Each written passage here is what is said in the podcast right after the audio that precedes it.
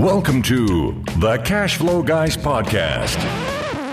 Welcome to the Cash Flow Guys podcast. My name is Tyler Sheff and I'm your host. And this week, guys, I want to talk about solid gold leads. And you're probably thinking, oh, is he talking about precious metals? Nope, not talking about precious metals. Talking about something better, if that can, if there can be such a thing. Better because a solid gold lead, honestly, should give you a better ROI than the equivalent costing precious metal. What do I mean by that? Well, a solid gold lead, let's say your leads cost you five bucks, 10 bucks, a hundred bucks. They could lead to tens of thousands of dollars in profit. So at the end of the day, a solid gold lead, a lead that comes from marketing could easily outpace and earn you more net profit than any precious metal out there. Once you make a decision to put yourself out there by marketing yourself to sellers, the next part, and often, honestly, the most challenging, is knowing what leads to focus on what leads to spend the most time and energy on. And sometimes it can be a little overwhelming. I remember when I did my first direct mail campaign, I sat there and sent out a whole bunch of postcards. I think I sent out about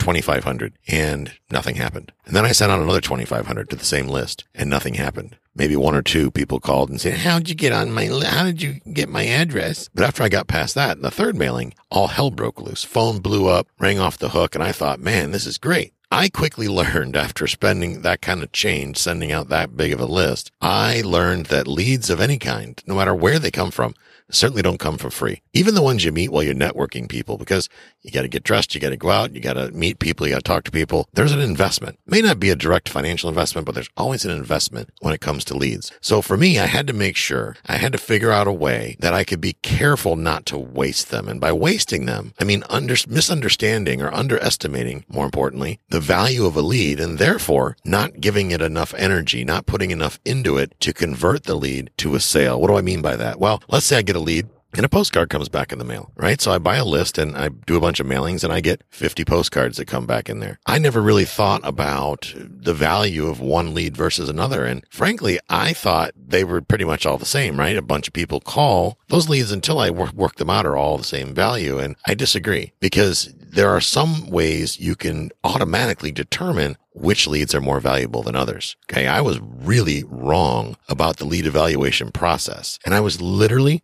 guys, literally throwing money in the trash. I mean, literally, I'd grab those postcards. They'd come in returned. I'd throw them in the trash. What do I mean by this? Well, every time you do a direct mail campaign, you're going to get returned mail. If you do an email campaign, you're going to get a bounced email. When your ads are not reaching, when your content, whatever your offer is, is not reaching the intended party, guess what? Chances are nobody else can either. Think about that for a second. Think about the power of being the only person to talk to that particular motivated seller. Let's call that seller Jane. Let's say Jane moved a bunch of times and maybe she lived out of the country for a while. Heck, maybe she's in the witness protection program. Whatever it may be, Jane's real hard to reach. So everybody and their brother, Jane shows up on all these mailing lists from back in the day when she was an ordinary citizen and easy to find. But these days it's hard to get any direct mail to Jane. Jane doesn't use email because I don't know, she's in witness protection program, whatever it may be. The bottom line is Jane is hard to reach. And when she's hard to reach, guess what? Nobody can bother her with marketing. Boy, what a great place that would be, wouldn't it? Can you imagine being in such a place that nobody can bother you by marketing? I want to figure out how to become that obsolete because I don't know about y'all, but I get all kinds of junk mail. Eventually you're going to get to the point to where the phone rings and you think that's great. Well, these are the good leads because these are the people that picked up the phone and called. Well, what about Jane? Nobody's talking to Jane. Jane may still have a problem. Jane may have a property she wants to get rid of. She may have a surgery she needs to, to take care of. She may have an, el- an elderly parent going into some sort of nursing care or assisted living. And Jane needs cash now. She needs cash yesterday. But guess what? Because of her situation, she's fallen off the map. It's very tough to reach Jane. Well, these are the li- these are the leads, guys. When when these postcards come back, I get excited. These are the ones that I put right on the right on top of my desk in the front pouch of my briefcase. I know that I need to do whatever it takes to reach out to these people, to get my message to these people, because I guarantee you, if I can't reach them by direct mail, 90%, maybe even a higher number. Most, most investors, almost all investors give up. Maybe they'll skip trace them. Maybe they'll spend a 25 cents or a dollar to skip trace them. And then that piece of mail comes back or they didn't get a great skip trace on it and they give up. Bottom line is if you are the one, the last one willing to get to give up, there's a pretty good chance that you're going to be the one to get the gold. That's a fact. Imagine if you could sit in front of Jane and Jane's been having this problem for a year and it's just gotten worse and worse and worse. By the time you find Jane, man, she's ready to sell. She's ready to go. She just wants this damn thing gone. Thank God you came around. Now, does it take you more time to find Jane? Absolutely. Does it cost money? Sure it does. But I ask you this. Would you rather spend your entire day talking to all these people that call up and bitch you out, asking how you got their information? Or would you rather talk to one or two Janes every day? Well, if it were me, I'd much rather talk to one or two Janes. So I've basically changed my strategy where yes, ones that we send out, we'll talk to those that call in and that's all great. But I get really super excited about the ones we can't track. That's when I put skip tracers on the thing. We roll up our sleeves, we get aggressive and we figured out how to reach these people. We figured out, I shouldn't say we figured it out and not in every case. And some of them we're still chasing. But the bottom line is we're not giving up until somebody tells me that property's been erased from the map. Now I've asked around and over the years, I've talked to thousands of people. And the one thing I've learned, because I ask this question a lot, is what do you do when you get your return postcards back or you get return mail back? I'm here to tell you that the majority, over 80% of the people that I've talked to tell me this is what they do. When they get the mail back, they remove them from their list so they don't spend money to market to them again. And then they throw those trash postcards in the trash. Absolutely true. 80%. That means 20% roughly of the people that get returned mail back are actually you seeing that as a potential for a motivated seller because like I said, nobody else can reach them and they're actually going after them. I'd be curious to see of that 20%, what percentage of those eventually convert.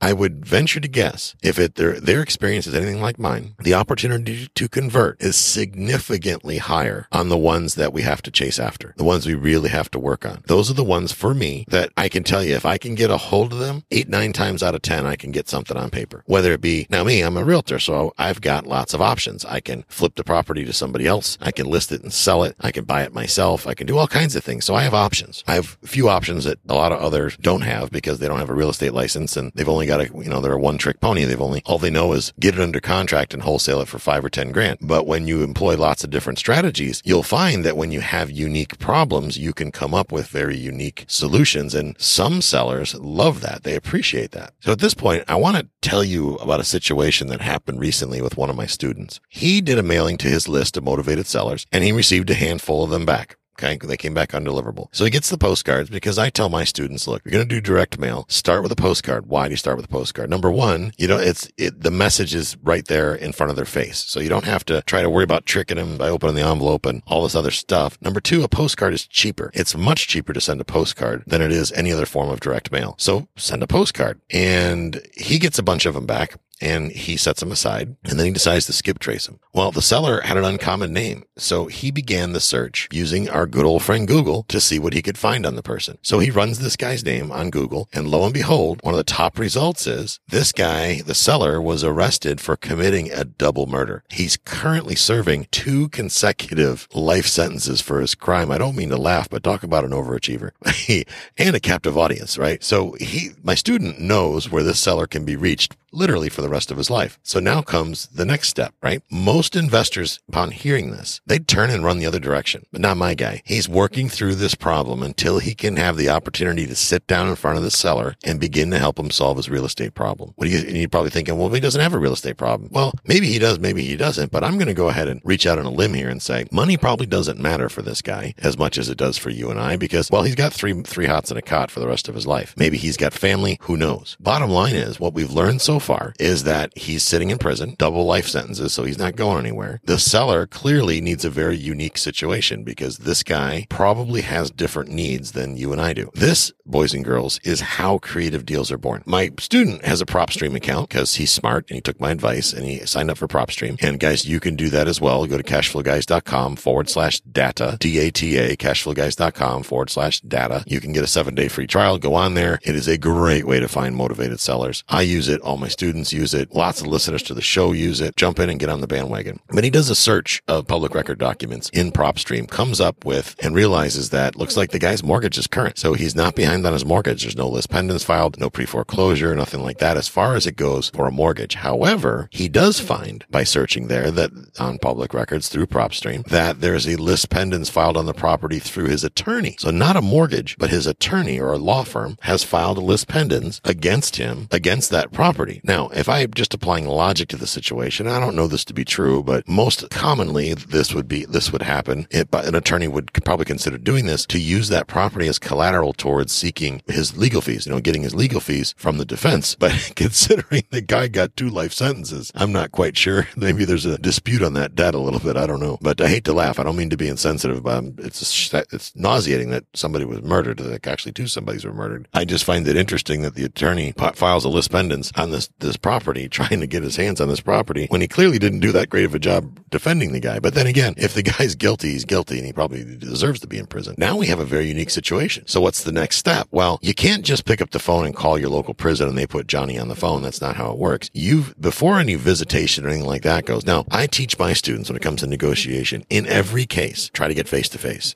Anytime you can get face to face, do it. Hello, welcome 2021. We're in the age of COVID. Getting face to face is going to be a bigger challenge. So what's the next best thing? Zoom. Well, I'm willing to bet that the prison system probably does not allow the people in uh, Gen Pop or in there for double life sentences have access to their MacBook. Now, you know, I may be wrong, but I'm going to go ahead and assume. I don't know. I haven't been on death row lately. But that said, he's going to have to reach out to to the guy by direct mail. He's got to write him letters and kind of get the guy on board with agreeing to a visitation so that he can sit down face to face. Hopefully face to face means there's a big piece of bulletproof plexiglass and a lot of guards between the two of them, but still he wants to get face to face with him. How is he going to do that? Well, he's going to continue using direct mail, but this time he's going to probably use long form sales letters to try to get this guy on board with being willing to receive a visitor so that he can talk to the seller about the property and would he consider selling it and, and that type of thing. And there's a lot of questions to be answered. If he does sell it, how, where's the money go? Does it go into his commissary account for gum and cigarettes and condoms? Or well, what happens with the money? Does he have a relative that the money would go to? Would he want this set up in some sort of a life estate where hell, maybe the guy gets paroled someday? God knows. Maybe one of these presidents or elected officials are just going to release him even though he's a murderer because heck, maybe he's a good solid vote and let's just let him run free. So there's a chance the guy possibly could come free again. Maybe there's some sort of a solution that would give that guy a reassurance. You could do tenants of the entireties. There's all kinds of ways you can structure these deals to where the guy, somebody can have use of the property now and then relinquish it later. Matter of fact, I was reading one of Jack Miller's books and Jack Miller is a real estate educator from the old days, from the 70s and 80s. And I shouldn't say it's the old days, but because I was alive, but um, from a while back. And Jack Miller talks about using uh, solutions. He, and Jimmy Napier said this as well, structuring structuring deals to where somebody gets use of it now and somebody gets use of it later. Kind of like when you buy an, you own a, a, note and you're collecting payments on the note, how you can sell a partial. You can sell part of those payments to get some money now and the rest of the money later, that type of thing. What you could do in a case like this, where let's say somebody's elderly, which is a good example for this. And I don't want to go too far down the rabbit hole, but I'm just going to pitch you on the concept so you get what I mean. Let's say the guy is elderly and he's not going to need this duplex and he doesn't have any heirs. 10 years from now, he'd probably be dead and he doesn't need the duplex anymore. He would sure like to have the duplex now and the cash flow now, but he doesn't need it 10 years from now. So what you do is you strike a deal with him where you agree to, to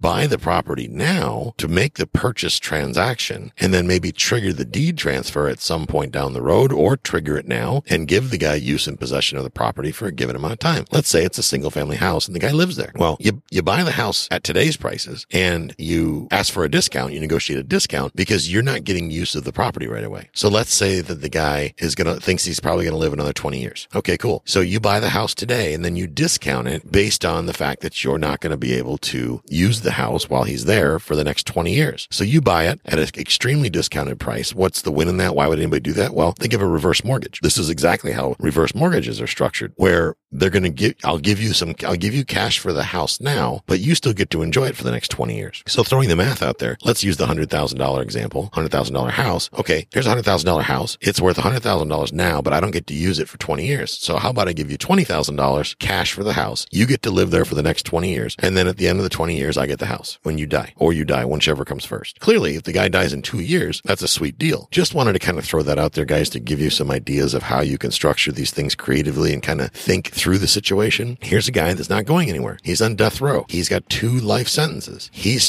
things aren't going to work out so well for him. Does he have family is a great question. Where his who are his heirs, if any? If he doesn't have heirs, what would he like done with the money? At some point, I imagine there could be the potential for management challenges. Maybe there's a significant repair that needs done on the property at some point down the road. People are currently renting the place. I believe it's a duplex. People are currently renting it. The rent's going somewhere. Who's holding on to the rent? Who's going to oversee the repairs? These are valid questions. Maybe I mean, the guy is a cold blooded killer, but maybe the guy has a heart now and kind of wants to make sure that the tenants are taken care of and the place doesn't fall into disrepair. One of the great ways of doing that is to simply sell it to you. So, guys, there you go. That's my story for this week. I hope you found some value in this, and I hope you get out there and work those distressed leads, those ones that people can't find. Get out there, make some cash flow happen. Have a great week, guys. This concludes today's episode. You don't have to wait till the next episode to learn to earn. Head over to cashflowguys.com and contact Tyler and his team for more powerful tips and ideas so you can start generating multiple streams of income and escape the rat race.